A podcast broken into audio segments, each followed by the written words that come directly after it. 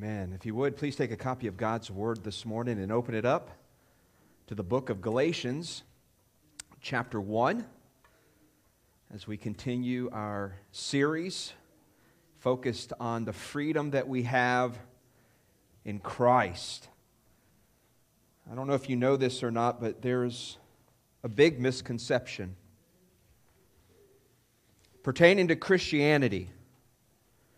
And a lot of people think that the Christian life is about a bunch of rules and regulations, ritual, routine. In fact, I can't tell you how many times I've been talking to someone and you know, trying to lead them to Christ, and, and they would always throw in, oh, you know, I, I don't want to be a Christian because it's, it's too much, t- too many rules for me to follow.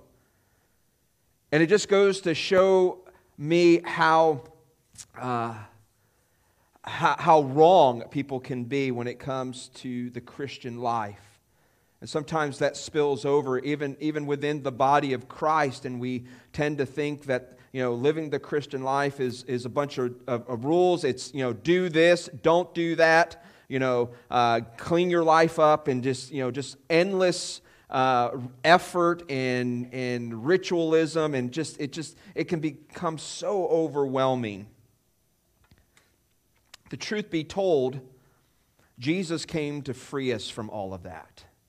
He came to free us from the rules and the regulations. He came to free us from uh, rituals because God, in His infinite wisdom, knows that when we're focused on the rules and we're focused on the rituals, those things are lifeless. They can't give life, they can't change your life. They can't renew your life. They're, they're, they're, they're, they're, it's a waste.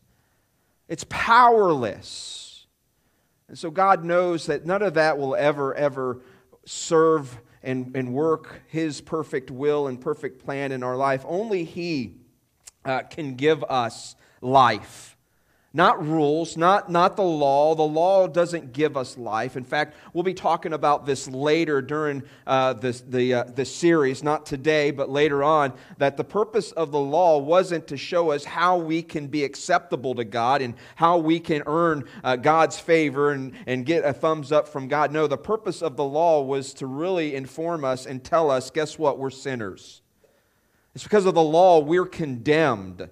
The law doesn't bring salvation, the law doesn't save us, it's powerless. Rules are powerless. And, and God knows that, that if we're focused on that, or we focus on routines and rituals, those things, they leave us empty. And they become lifeless, and we just kind of go through the motion, and, and, and, and we get bored that's why I always say this, man, if you're bored in your Christian life, you're probably, you're probably embracing rituals and routines and rules. Those things will leave you dry, they'll leave you bored, they'll leave you empty. However, if you're embracing Christ, who is life, if you're embracing, he, he came to give us life and life to the max. If you're embracing Him, man, your Christian life should not be boring, should be anything but boring.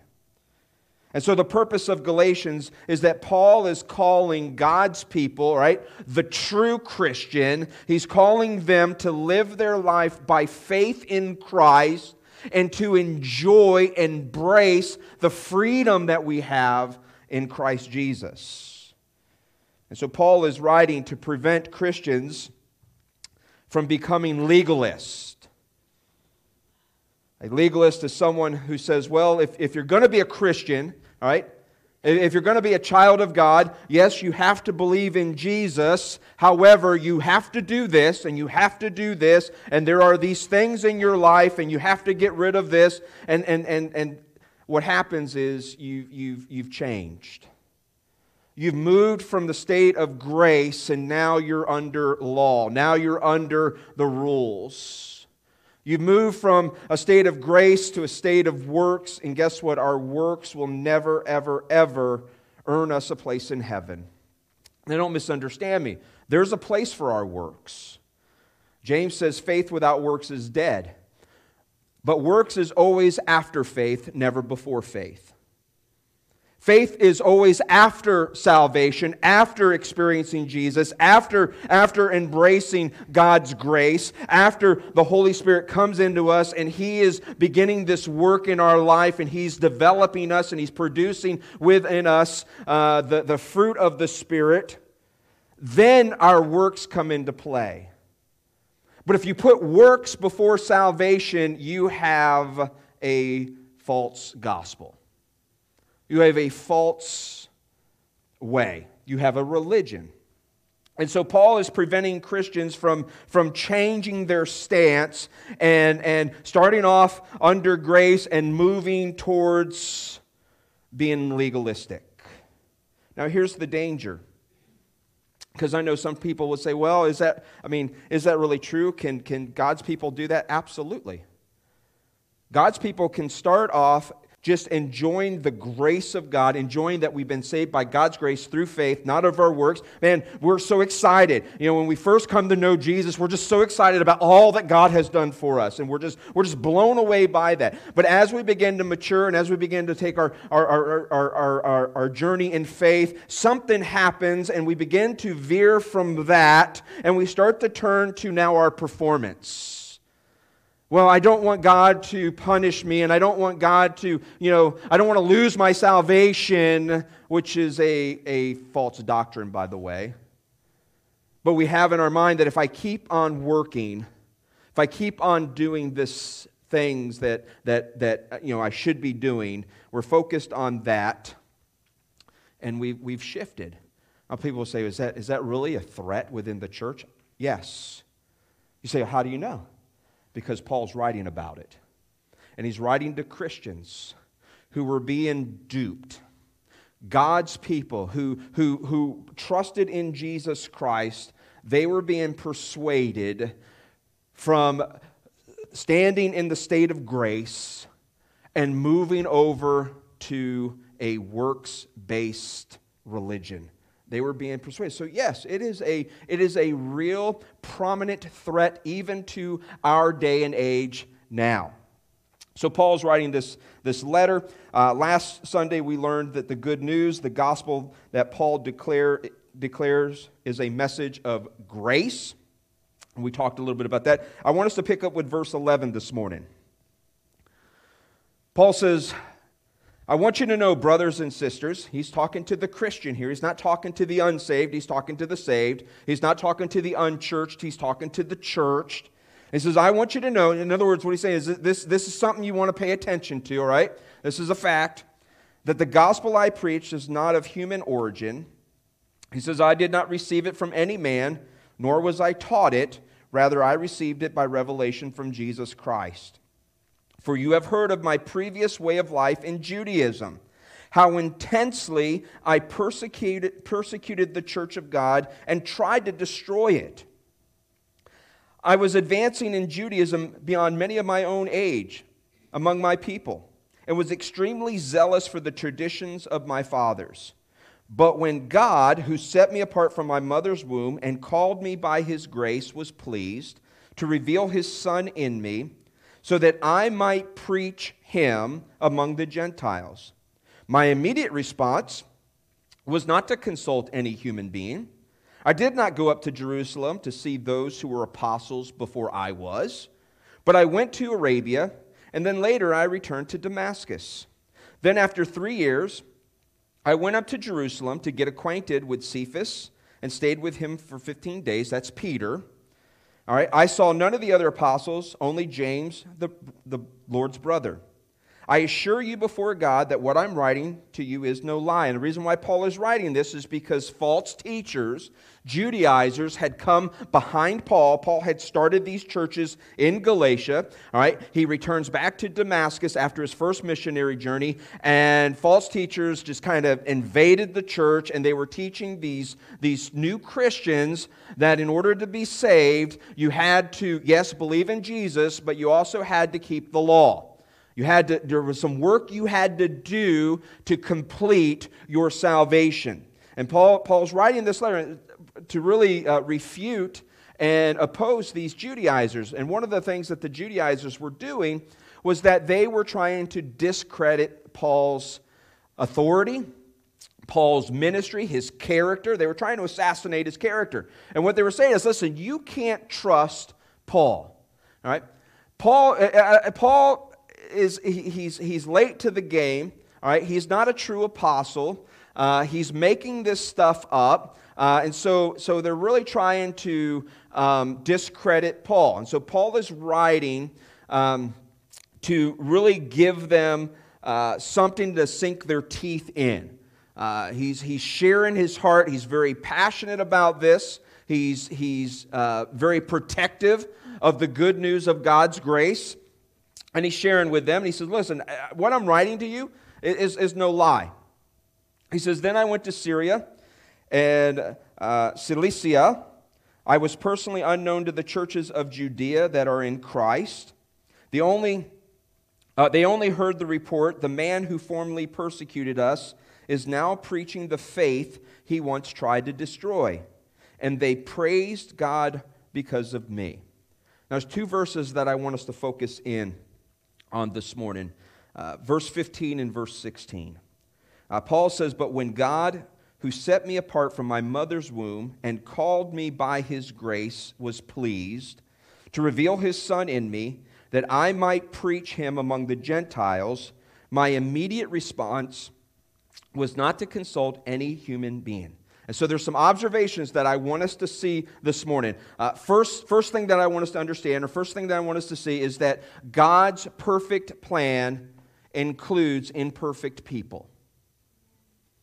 God's perfect plan includes imperfect people. You see, one of the things that we need to understand is that Paul wasn't perfect, right? Paul had his shares of faults. Paul, you know, Paul wasn't always Paul. He, he, he was somebody who was pretty evil, pretty wicked.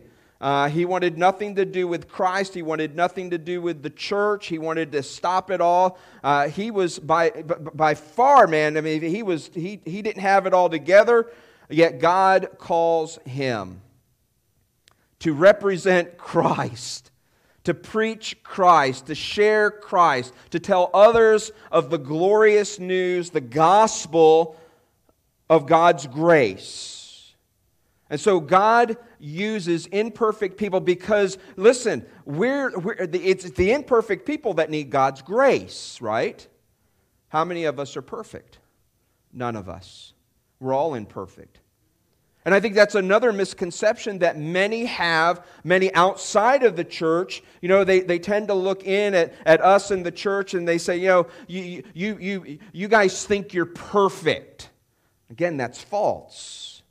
Because when we understand that, no, we're, we're not perfect, we're imperfect people, we worship a perfect God. We love a perfect Savior, a perfect Savior who died for our imperfections. If there's anything that, that could be said about us as far as us being perfect, is this we're perfectly imperfect. Man, we're messed up. But when we understand God's plan, God specializes in using imperfect people to share the glorious news of God's grace. That we've been freed And so we, sometimes we get the wrong idea that God only uses people who have it all together, uh, people who have never mess, mess, made a mistake. And so in these verses, Paul shares uh, his testimony, his story of how his life uh, was prior to coming to know Jesus, how messed up it was. In fact, uh, every chance that Paul had, he was always sharing his testimony, his story.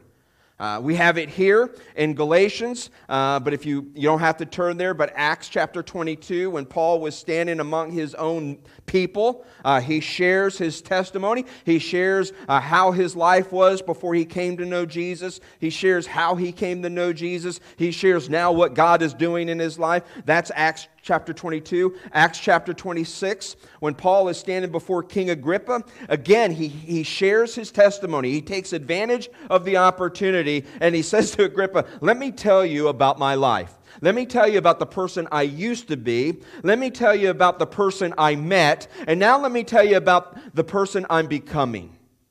And so Paul shares his testimony, uh, and he shares it right here. Uh, now, a testimony is something that you personally experienced. If you were to get a subpoena to go to court, to testify, the courts, in other words, what the courts are asking you to do is to come to the court and to share your experience, to share what you've witnessed. That's what it means to testify. In other words, if you were, if you were at the intersection of uh, uh, West Atlantic and Military Trail and you saw an, an, automobile accident, you, you witnessed that, all right? And so uh, the cops come and they fill out the report and the, the, it goes to court and you're listed as a witness and the court subpoena you to come into the court and to share what you saw. You are a witness. You're called to testify. You're going to share your side of the story. You're going to share what you personally experienced, what you saw with your own two eyes. That's what it means to testify. It means to share your personal experience, to share your story, your personal story. In fact, if you remember, Jesus told his disciples, He says, You will be my witnesses. You will share your story, starting here and moving outward. To the ends of the earth, you will, you will share your story about what God has done for you, what Christ has done for us. That's what it means to, to testify or to share your testimony or share your story. Now, there's a difference between having information and having experience. All right? There's a difference between uh, knowing about something and having an experience about something. In other words, I could, I could turn this uh, uh, uh, message into a, a teachable moment, and we're going to talk about sharks, all right? And I can, you know, tell you about different kinds of sharks and how big they can get. And I can do a lot of research, show you some videos about sharks, and tell you where they live and uh, how sharp their teeth are. And, and I could just give you a whole bunch of facts about sharks. And we can leave this place having somewhat of an understanding about sharks. We, we, we know, uh, you know, what a shark looks like, and, uh, you know, we, we know how sharp their teeth are and, and where they live. Uh, and different types of uh, uh, uh, sharks there are, and how big and small they can get, and what they like to eat. We, could, we can have this, this time of just being bombarded with information. That's different than you swimming out in the Atlantic Ocean and a shark comes up. You've personally now experienced a shark. You know what a shark is because you, you've come face to face with a shark. All right? You can talk about a shark. You can talk, let me, let me share with you my experience with a shark. It's different. In fact, many times, if you're looking for a job, employers, well, they like the fact that you have knowledge of your, your field, whatever you're trying to get a job about, whether you went to school uh, pertaining to that uh, position of employment. Uh, but what really they like, they like experience. What experience do you have? What hands on do you have? And that's what sharing your faith, sharing your testimony, sharing your story is not giving people a bunch of facts about Jesus. It's not that, it's telling people your personal experience with Jesus. See, a lot of people have information about Jesus. They have knowledge, they know who Jesus is, they have facts about Jesus. They know, they know, yeah, he existed. But it's not that. It's moving that information 16 inches or so from your head to your heart to have a personal experience, a personal encounter with Jesus Christ. Now, here's why this is so important.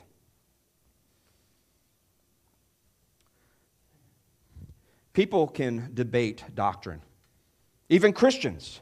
You could put two Christians in a room and, and start talking about a doctrine, and, and sooner or later it can turn into a, de- a, debate. Well, this is what I believe, this is what I believe, this is what I believe, I don't believe that, and we can, we can debate doctrine. Or you can debate, um, you can debate uh, the Bible. I mean, there's a lot of people, you know, talking about somebody, you know, out, out, out unchurched or whatever, talk about the Bible. Well, there's a lot of inconsistencies in the Bible. How do you know the Bible was really written by, uh, by God? And, you know, you know man is, is, is, you know, we all make mistakes. How do you know the Bible didn't have any? We can, we can argue the Bible, we can argue uh, doctrine, we can argue theology, all those things, the facts out there, we can argue. But listen, nobody can argue your personal experience. Nobody can argue that. You start to share your personal experience. Let me, let me share what I personally experienced. I, can't argue that. You can't, you can't argue my personal experience. And so when you, when you go from knowledge, when you go from information and just dumping facts on people, and you help them discover for themselves the experience, the encounter with Jesus, now there's a difference. There's a difference. See, God wants us to be ready to share our story, our personal experience, how, how we came to know Jesus Christ, how we came to know that Jesus is real, how we came to know that Jesus is our Savior, how we came to know the grace of God, how we came, how we came to experience and encounter Christ, the freedom that He provides. Listen to what Peter says, the Bible says this, 1 Peter chapter 3 verse 15. Peter says if someone asks about your hope as a believer, always be ready to explain it. Always be ready to share it. Always be ready. Man, if somebody comes up and they say, "Hey man, why are you a Christian?" Man, you should be ready. You should be ready to, to share your story, to tell others. So let's talk about that real quick. Uh, how? Uh, how, how to share our story, how to share our experience. Uh, there's basically three components, right, to sharing your testimony, your story, all right? There's before, how, and after. All right, write, write this down, all right? Because God's called us to share our faith. God's called us to tell others about Jesus Christ. Or as one person once said, it's one beggar telling another beggar where we found the bread. All right? And so we need to be able to communicate where we found the bread, all right? All right, in, in, in this series of finding freedom in Christ and experiencing the freedom that we have in Christ, you know, Paul, Paul's saying, let, me, let freedom ring. Others need to know about the freedom we can have in Christ. So, our testimony, our story, we can tell our story in three segments before, how, and after. And so, let's talk about this. First, before. Before Jesus, my life was blank. Before I came to know Jesus Christ as my personal Savior, my life was blank. Uh, what was your, what was your life like before you came to know Jesus? Listen to Paul's former lifestyle. He says in verse 13, For you have heard of my previous way of life in Judaism how intensely I persecuted the church of God and tried to destroy it. I was advancing in Judaism beyond many of my own age among my people and was extremely zealous for the traditions of my fathers. So, we always want to share our story. We, we want to start off with let me share with you, let me tell you my life prior to coming to know Jesus Christ as my personal Lord and Savior. Now, sometimes uh, we think that our testimony and this is, this is it, it, we kind of get this mindset, it's the wrong mindset. We start to think, well, you know what, my testimony isn't as good as someone who has been freed from drugs. Or my testimony isn't as good as someone uh, who has, you know, he, they, they've done some, some hard time uh, in prison uh, they've committed some, some serious criminal acts, and God, you know, God saved them, and they have an incredible testimony. Uh, or, or someone who's just, you know, man, they just had a wild life, and, and God freed them from that. God saved them. And, and see, we tend to look at those people and we say, well, yeah, well, yeah. You know, man, praise God that they, that, that, that they came to know Jesus. Praise God that He saved them because they needed it, right? And so we tend to think, you know what, our, testimony isn't as good as that. Our testimony is, is, you know, is boring, and that's, that's false. Every single testimony is special. And God can use every single person's testimony. God can use your testimony. You see, the story, the testimony of someone who's sharing their life, who God freed them from a life of drugs, from a hard life, uh, wild living, uh, God freed them. You know, they were a criminal. God met them in the prison cell. You know, I mean, they're, they're, they're, just, they're just, you know, prior to coming to Christ, man, they, they were somebody you didn't want to meet on the street. You know, that, that's great. And their testimony, man, that, that, that, that is special, and God can use their testimony. And many times, God uses their testimony to speak to those who think they're, they're too bad, that God can never save them. And so God uses somebody like that and says, Man, let me tell you how bad I was. Let me tell you how wicked I was. Let me tell you how evil I was. But I met Jesus. And my life is no longer the same. I'm not that old person anymore. I'm not that same person as I was before coming to know Jesus. And so God is able to use those testimonies. I praise God for people's testimonies like that. And God's able to use it to speak to those who say, you know what, you, you don't understand. You don't understand my, uh, my life. You don't understand the type of person I am. You don't understand the things I'm involved in. You don't understand, man, how deep uh, my life is and just things that I'm not too proud about, I'm kind of ashamed about. And, and, and, and I really don't feel that God could, could ever save me. I feel that I'm too far gone from God's grace. I'm too far gone from His redemption. And listen, when you, when you, when you bring somebody who says, Let me tell you my life, let me share with you the, the life I was living and how God saved me and redeemed me, man, that's powerful. So never discredit that testimony, but God can also use a person's testimony. He says, Man, that's not me. I mean, I wasn't freed from drugs and I wasn't freed from uh, crime and uh, hardcore living. I, I, wasn't, I wasn't um, uh, that, that's not the type of person um, that, that, that I, I am or was. It's okay. Because your testimony could very well be used by God to speak to those who think they're too good for God's salvation. You know, why do I need? I mean, I'm a pretty good person. I mean, I don't, I don't, um, I, I've never killed anybody. Compared to these people over here, I'm an angel, all right? Compared to, you know, people over here who lie, cheat, steal, and, and all that. I mean, I, I, for the most part, I'm, I'm a good, moral person. And so God can use your testimony, who you think is boring, you know, oh, yeah, you know, let me tell you about my, my story, whatever. God can use it to minister and to speak to those who think they're too good for God's salvation. So never discredit your, your story. Never think God can't use it. God can use your story to relate to the person. Have you ever noticed that we, we how many of you ever heard of the statement birds of a feather all flock together right. And so what that means is you, you, you hang around people who are like you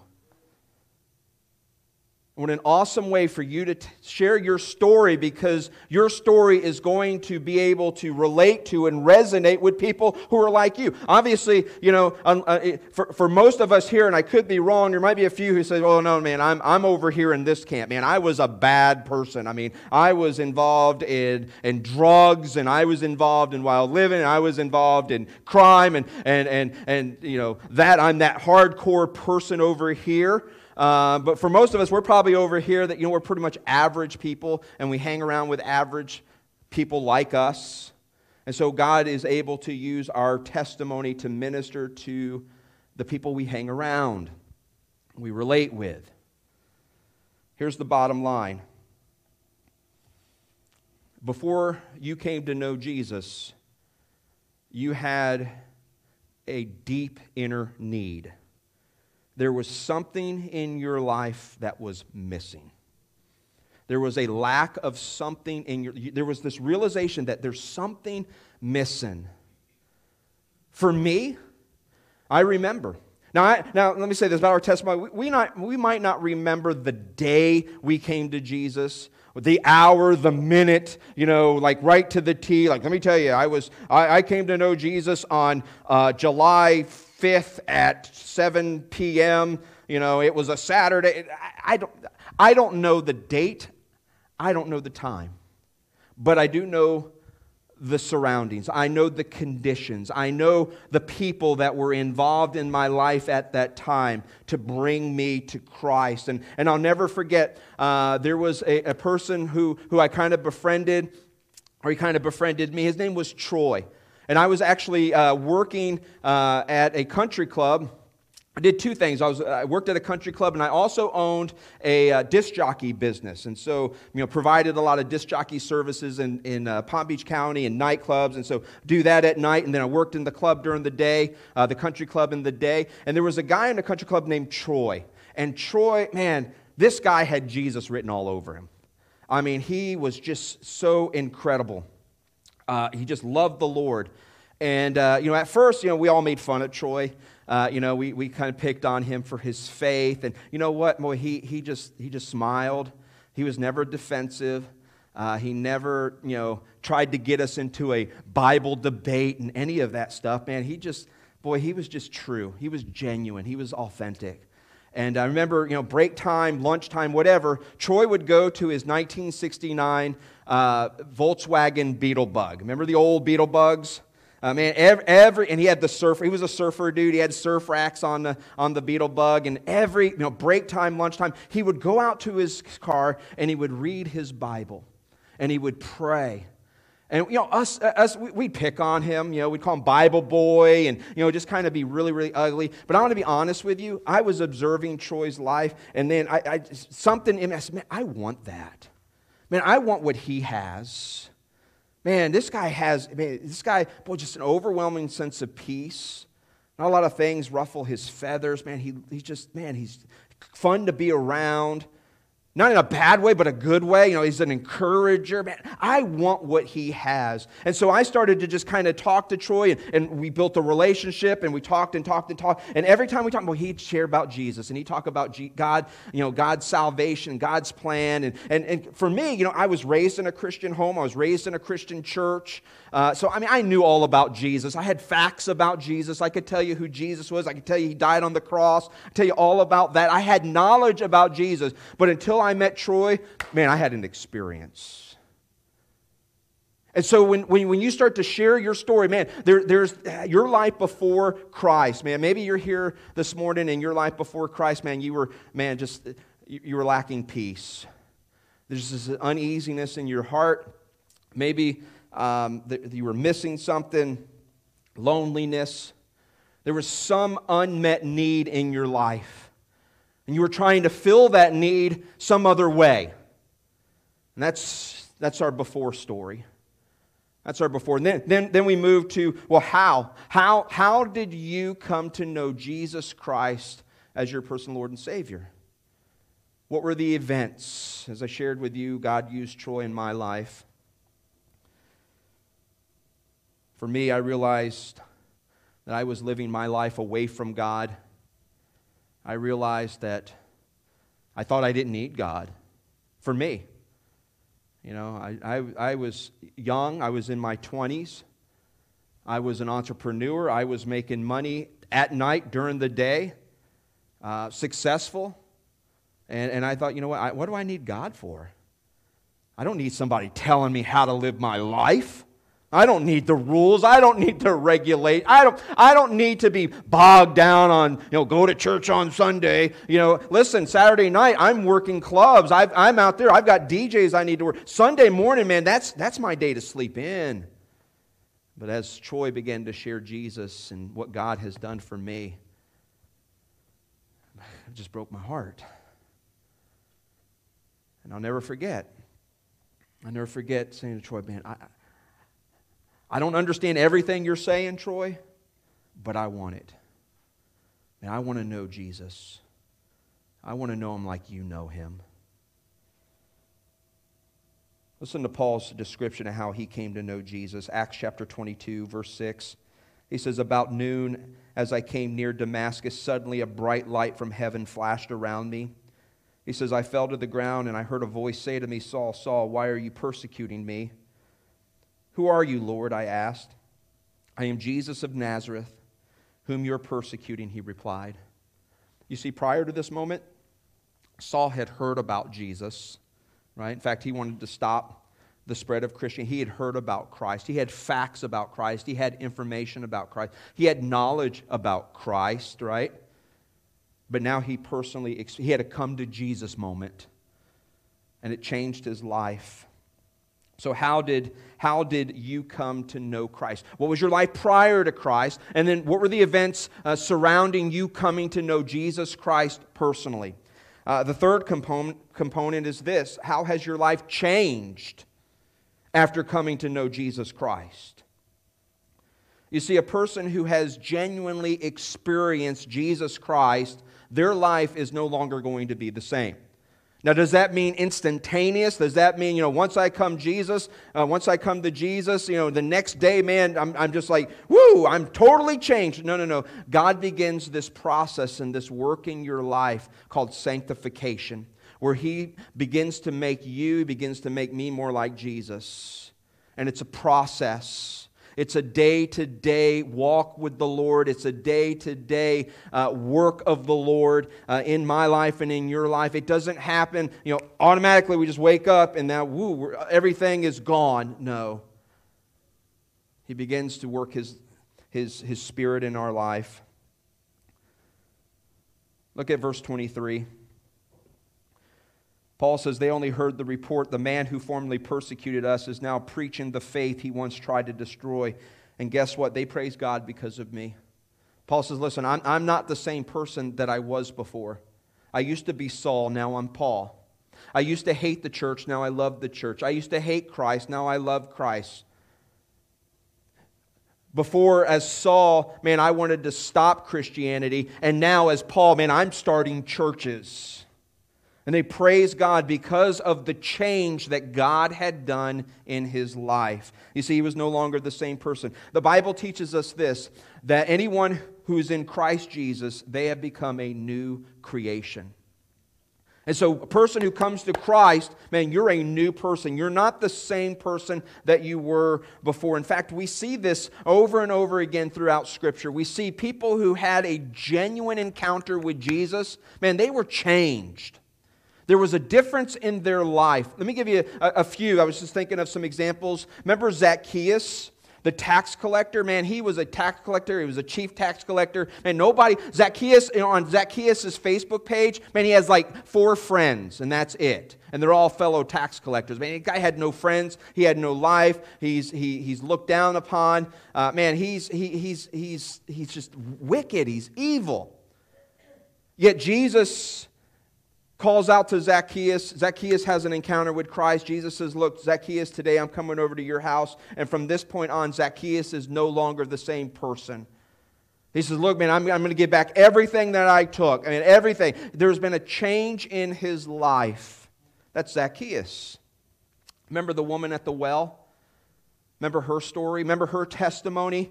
Her testimony was, man, she, she, she, couldn't have, she couldn't keep a relationship to save her life. All right?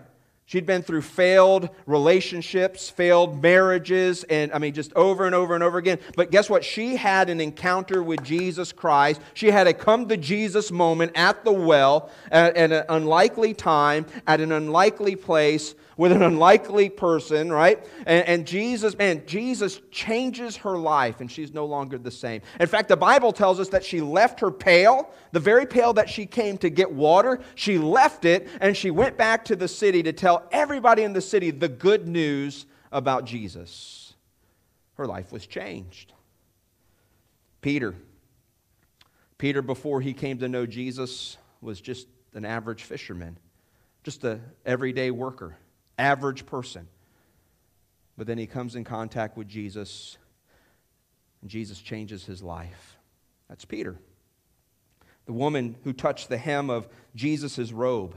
If you remember this uh, woman, we don't know her name, we don't know uh, her age, but we do know her condition. She has an incurable disease. She has this flow of blood, and um, because of this, she has no money. She's wasted, well, I don't say wasted, she's uh, used up all of her money trying to uh, get a, a cure for this incurable disease. She can't, go to the, she can't go to the temple to worship because of her flow of blood. She's considered unholy. She's considered untouchable.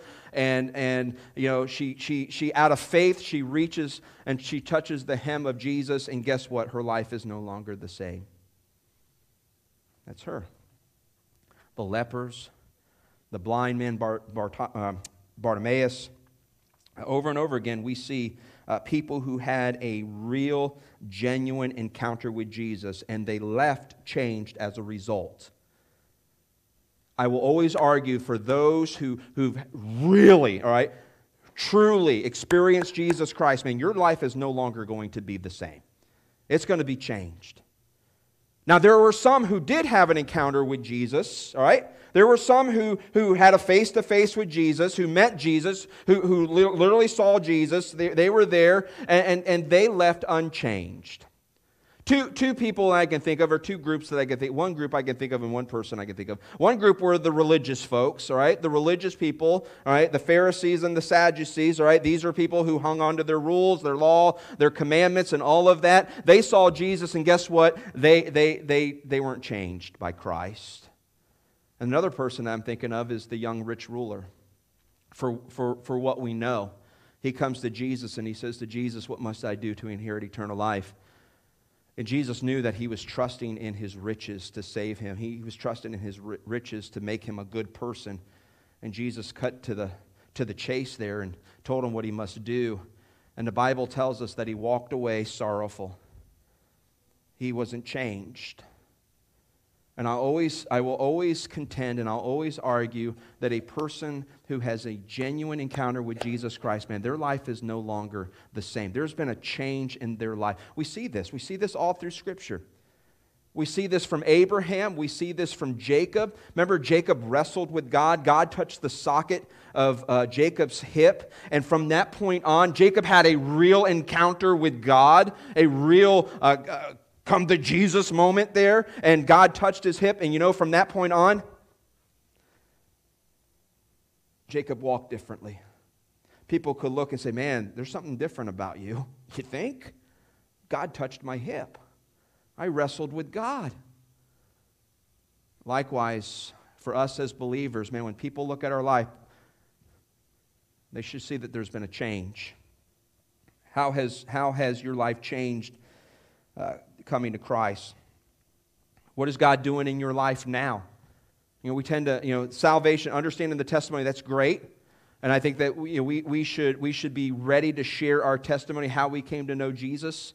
But so often we, we use that as a past event when we, we need to understand that currently God is working in our life now. Here's how God is working in my life. God is teaching me uh, to, to, um, uh, to be patient. God is teaching me to uh, talk less, listen more. God is teaching me to trust Him more. You know, God, God is working in my life in this situation right now, currently, like this.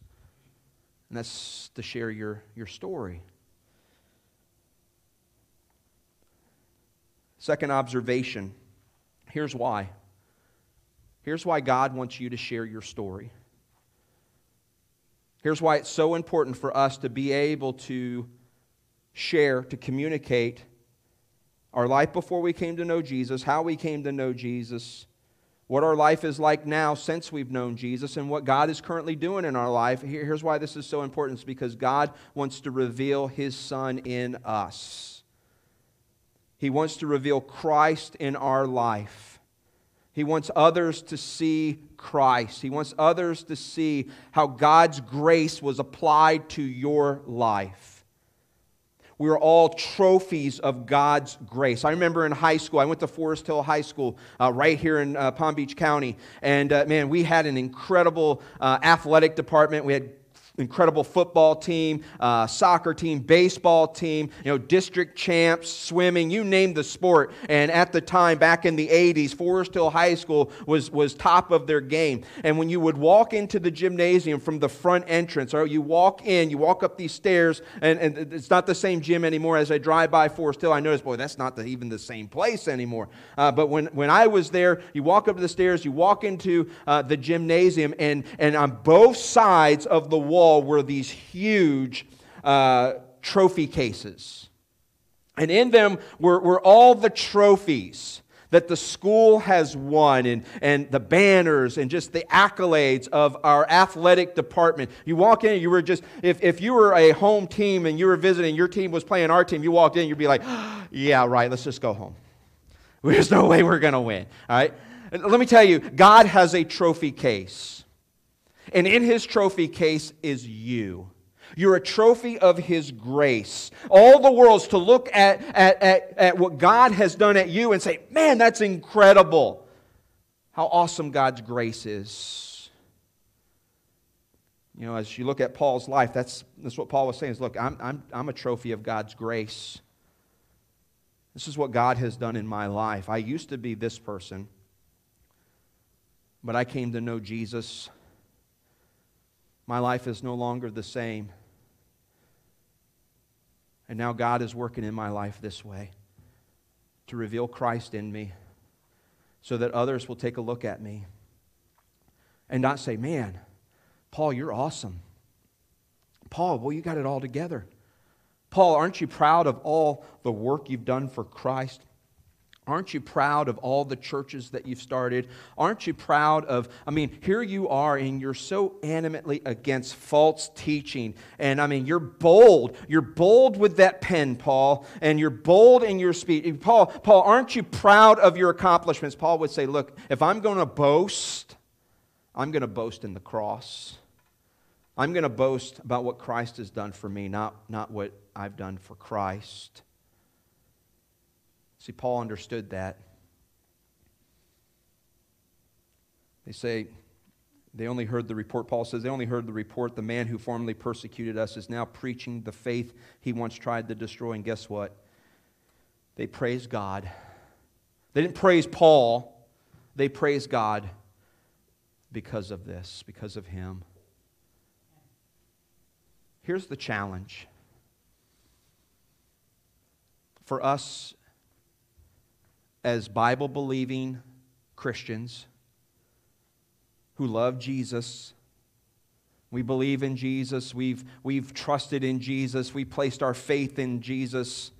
Our hope is built on nothing less than the blood of Christ's righteousness. we, we, we, know all the, we, know, we know all the songs and we know all the, the language. We know all of that. But when people look at your life, do they see Christ in you? Do they see Jesus? Or do they just see you? You see, that, that's, that's my prayer. My prayer is when people look at my life, don't, don't see me. Don't see my faults. Don't see my flaws. And, and unfortunately, a lot of people do that, right? They look at me and they say, well, yeah, you're not perfect. I, I know. I'll be the first to tell you I'm not perfect. And if you don't believe me, ask my wife. She'll tell you I'm not perfect and it's perfectly fine. I have flaws, I have failures, I have shortcomings. I don't have it all together. I'm not perfect. But you know what Jesus is. And if you're looking for perfection, if you're looking for someone who has it all together, if you're looking for someone who never makes a mistake, if you're looking for someone who is spotless, if you're looking for someone uh, who is praiseworthy, it's not me. It's Jesus. And that should be our mindset. God wants to reveal Jesus in your life. So here's our homework. If you haven't done this already, here, here's the challenge. Here's what I want you to do, all right? As we leave, I want you to go home and I want you to work on this your testimony, your story, right? If, if if the courts called you up and you were subpoenaed to go to court for being a Christian? Would they have enough evidence to convict you? What would your testimony be? What would, you, what would, what, what would it be? What's your story? Work on your story, work on your testimony. What was your life like prior? So it's before, how, after. It doesn't have to be long. It just has to be personal. Has to be sincere. You know, I, I want to kind of close with this because I think, you know, I love evangelism training. And there's a lot of great resources out there, whether it's Evangelism Explosion, which is very popular. Uh, there's faith training. There's uh, an old, old uh, training uh, back in the day called CWT. It was called, con- or CWT, it stands for uh, Continue Witness Training. And these are great training modules or curriculum and they teach you, you know, uh, how to share the gospel, how to share your faith. And sometimes uh, we can get so focused on that and making sure that we, we put uh, point A uh, before point B and not the other way around. And we get so focused on the presentation, all right, than we do just being real.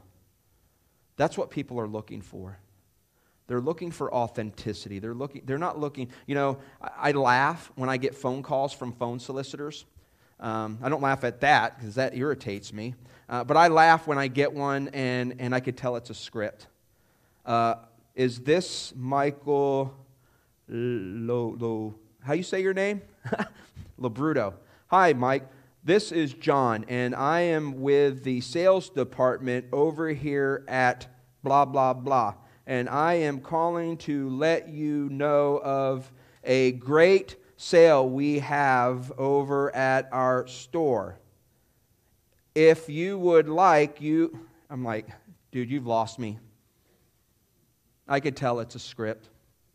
I could tell you, you are really not passionate about your job. I could tell you're really not passionate about the sale. I'm re- tell you really you don't believe what you're saying. That's that's my impression when I hear scripts. It's just something you've memorized, something you've just committed to memory, and you're just, hi, my name is Mike, and I'm a Christian. I would like to tell you about Jesus. One day, I was lost, but now I'm found. And we just, it's like, yawn. Man, that's, that's Christianity to you? I don't want to be bored like that. Man, I can tell you're really excited. Yeah, keep, keep that to yourself, right? and Christ, it should be real. It should be authentic. Man, let me tell you about my, my experience with Jesus. Let me tell you about my life prior uh, to coming to know Jesus. Let me tell you, man, it's, it's, it's about being real, authentic. So that's your homework. That's your homework. Let's close with this. If you're here this morning and you don't know Jesus Christ as your personal Lord and Savior, Maybe you know about Jesus, you've had facts, but you've never had a come to Jesus moment. You've never had a personal encounter with Jesus. You've just heard about Jesus. Maybe God's been working in your life. There's something, you, you have a realization, man, there's something missing in your life. Let me encourage you. You can come to Christ. God loves you so much that He sent Jesus Christ to die for your wrongdoing, for my wrongdoings. Jesus came to save us, He came to set us free. And when we understand that Jesus paid the penalty for our sin, for our wrongdoing, and that once we come to Jesus, once we accept Jesus, once we trust in Him, and our life will no longer be the same. And so I'd like to have every head bowed and every eye closed.